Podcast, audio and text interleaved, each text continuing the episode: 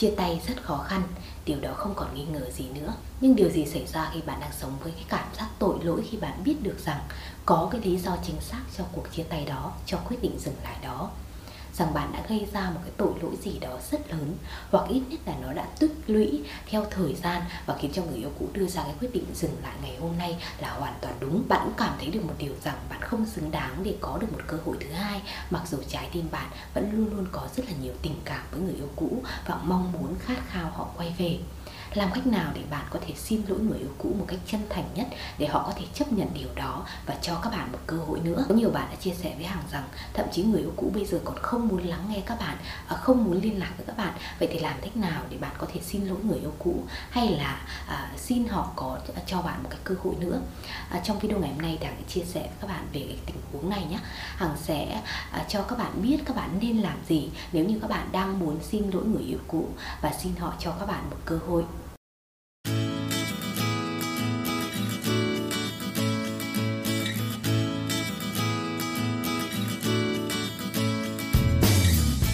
Phần đầu video ngày hôm nay Hằng muốn chia sẻ với các bạn một cái điều đó là có rất là nhiều bạn hỏi rằng có thật sự nên xin lỗi người yêu cũ hay không? Liệu cái việc xin lỗi đó nó có hạ thấp bản thân mình hay không? Hạ thấp giá trị của mình hay không? Và khiến cho người yêu cũ càng rời xa mình hay không? À, mỗi ngày thì hằng được nhận được rất là nhiều những tâm sự của các bạn trên fanpage của hằng cũng như qua email của hằng. Đặc biệt là trên fanpage facebook hằng hóm hình, hằng nhận được rất nhiều những tin nhắn của các bạn. Mỗi tin nhắn là một cái câu chuyện, một tâm sự khác nhau, không có mối quan hệ nào giống mối quan hệ nào. Vì thế cái lời khuyên mà hằng đưa ra cho các bạn cũng hoàn toàn khác nhau. Có những cái trường hợp các bạn cần thiết phải xin lỗi người yêu cũ, nhưng cũng có những trường hợp thì không nhưng ở đây hằng muốn nhấn mạnh một cái điều rằng, phần lớn những cái bạn mà các bạn nghĩ rằng một lời xin lỗi là nên có, thường là các bạn gây ra những cái sai lầm. Những sai lầm đó nó khiến cho người yêu cũ tổn thương, khiến cho họ mất niềm tin vào mối quan hệ của hai bạn và ít nhiều thì chính các bạn cũng hiểu một cái điều rằng họ quyết định chia tay họ quyết định dừng lại là có lý do chính đáng một khi mà các bạn đã nhận ra rõ ràng việc các bạn nên làm đó là xin lỗi họ nghĩa là các bạn đã nhận ra cái sai lầm của bản thân mình và các bạn biết rằng à, dù người yêu cũ có quyết định như thế nào thì các bạn phải xin lỗi trước đã nó à, chứng tỏ rằng các bạn đã nhận ra cái điều các bạn làm sai và họ có cho các bạn cơ hội hay không thì các bạn cần phải chờ một cái khoảng thời gian nữa Hằng không thể nói với các bạn à, hay là khẳng định hoàn toàn với các bạn rằng cái tình huống các bạn là nên xin lỗi hay không. Chỉ có các bạn mới hiểu rõ cái câu chuyện của các bạn mà thôi. À, Các bạn phải biết được rằng mình có gây ra cái lỗi lầm gì đó mà khiến cho người yêu cũ khó có thể tha thứ hay không. Và các bạn phải xin lỗi, các bạn phải thể hiện cái thành ý chân thành đó Trước khi họ nghĩ đến cái việc cho các bạn một cơ hội. Một vài những cái câu chuyện mà hằng nghĩ rằng cái việc xin lỗi là vô cùng cần thiết. Đó là các bạn lừa dối người yêu cũ này phản bội người yêu cũ này hoặc là các bạn vô tâm trong một khoảng thời gian dài, hoặc là các bạn có những cái hành động nào đó bạo lực, hoặc là gây tổn thương, ám ảnh đến tâm lý của người yêu cũ. Đó là những trường hợp mà các bạn nên xin lỗi và nhận ra lỗi sai của mình càng sớm càng tốt nhưng một điều quan trọng hơn nữa đó là cách cách mà các bạn tiếp cận người yêu cũ để có thể xin lỗi họ là như thế nào. Không phải là cứ nhấc điện thoại lên gọi một cuộc hoặc là xuất hiện bất ngờ trước mặt người yêu cũ khóc lóc van xin và thể hiện rằng mình đã biết lỗi rồi. Đó là một cách tiếp cận không hề đúng đắn một chút nào, thậm chí còn khiến cho người yêu cũ sợ hãi các bạn và cảm thấy rằng rời xa các bạn là cái quyết định đúng đắn nhất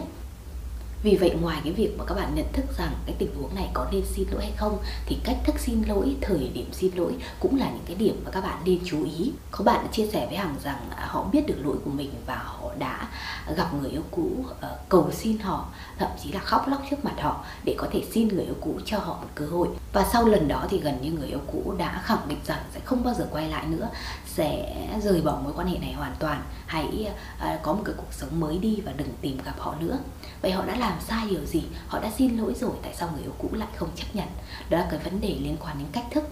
à, phần tiếp theo video này một cái phần là nghĩ là quan trọng hơn với các bạn đó sẽ là cái cách thức tốt nhất để các bạn có thể xin lỗi người yêu cũ. Rõ ràng cái thời điểm sau khi chia tay thì có thể cái sự căng thẳng giữa bạn và người yêu cũ nó đã lên rất là cao rồi. Và rất khó để các bạn có thể đối diện mặt đối mặt để có thể nói với nhau hay là lắng nghe nhau. Có thể bạn nói nhưng người yêu cũ sẽ không hề muốn nghe và họ cũng không tin thật sự những gì các bạn nói. Có thể họ đang vô cùng giận dữ thậm chí là ờ, cảm thấy hận thù các bạn cảm thấy các bạn đã gây ra cho họ quá nhiều những cái điều tồi tệ và họ không muốn lắng nghe bạn một chút nào. Những cái gì bạn làm lúc này sẽ trở thành cái việc các bạn đang làm phiền họ, các bạn đã quấy rối cuộc sống yên ả của họ và khiến cho họ càng ngày càng cả suy nghĩ tiêu cực với các bạn hơn. Vậy làm cách nào để chúng ta có thể nhắn nhủ rằng chúng ta đã biết cái lỗi sai của mình, người yêu cũ hãy cho chúng ta cơ hội nhưng chúng ta lại không có cảm giác rằng đang làm phiền họ đây.